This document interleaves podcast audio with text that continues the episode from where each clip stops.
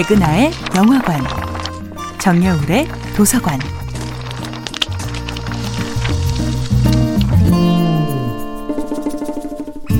안녕하세요. 여러분과 아름답고 풍요로운 책 이야기를 나누고 있는 작가 정여울입니다. 이번 주에 함께하는 작품은 데보라 맨코프의 모네가 사랑한 정원입니다. 집이 나의 내부를 향하는 열망을 표현한다면 뜰은 나의 외부를 향하는 열망을 표현하지 않을까요? 도시의 아파트나 원룸에는 집의 시설이 발전되어 있지만 뜰이 사라져버린 공간이지요. 그래서 현대인은 점점 우울하고 착잡하게 자연을 그리워하게 된 것은 아닐까요?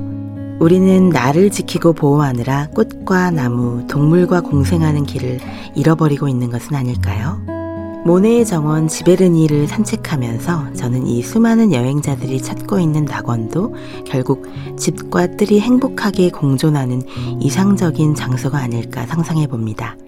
모네는 집과 뜰을 모두 끌어안는 환상의 공간을 창조해냈지요. 어디로 외출하지 않고도 뜰의 자유와 집의 평온을 모두 누리는 완벽한 균형을 이룰 수 있었습니다.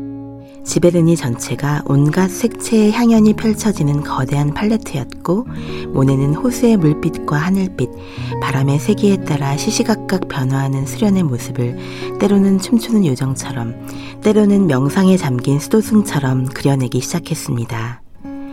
호수에서 피어나는 평범한 수련이 그토록 변화무쌍한 표정과 몸짓과 색채로 이 세계를 수놓을 수 있다는 사실에 사람들은 감동을 느끼지요.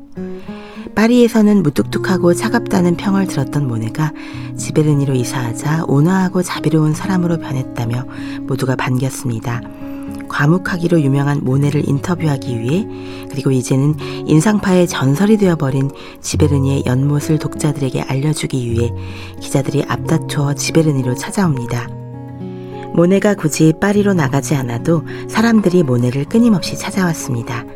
모네의 눈부신 화폭의 비밀이 마치 이 정원에 숨어 있기라도 한 것처럼 모네는 아내 알리스에게 이렇게 말했다고 합니다.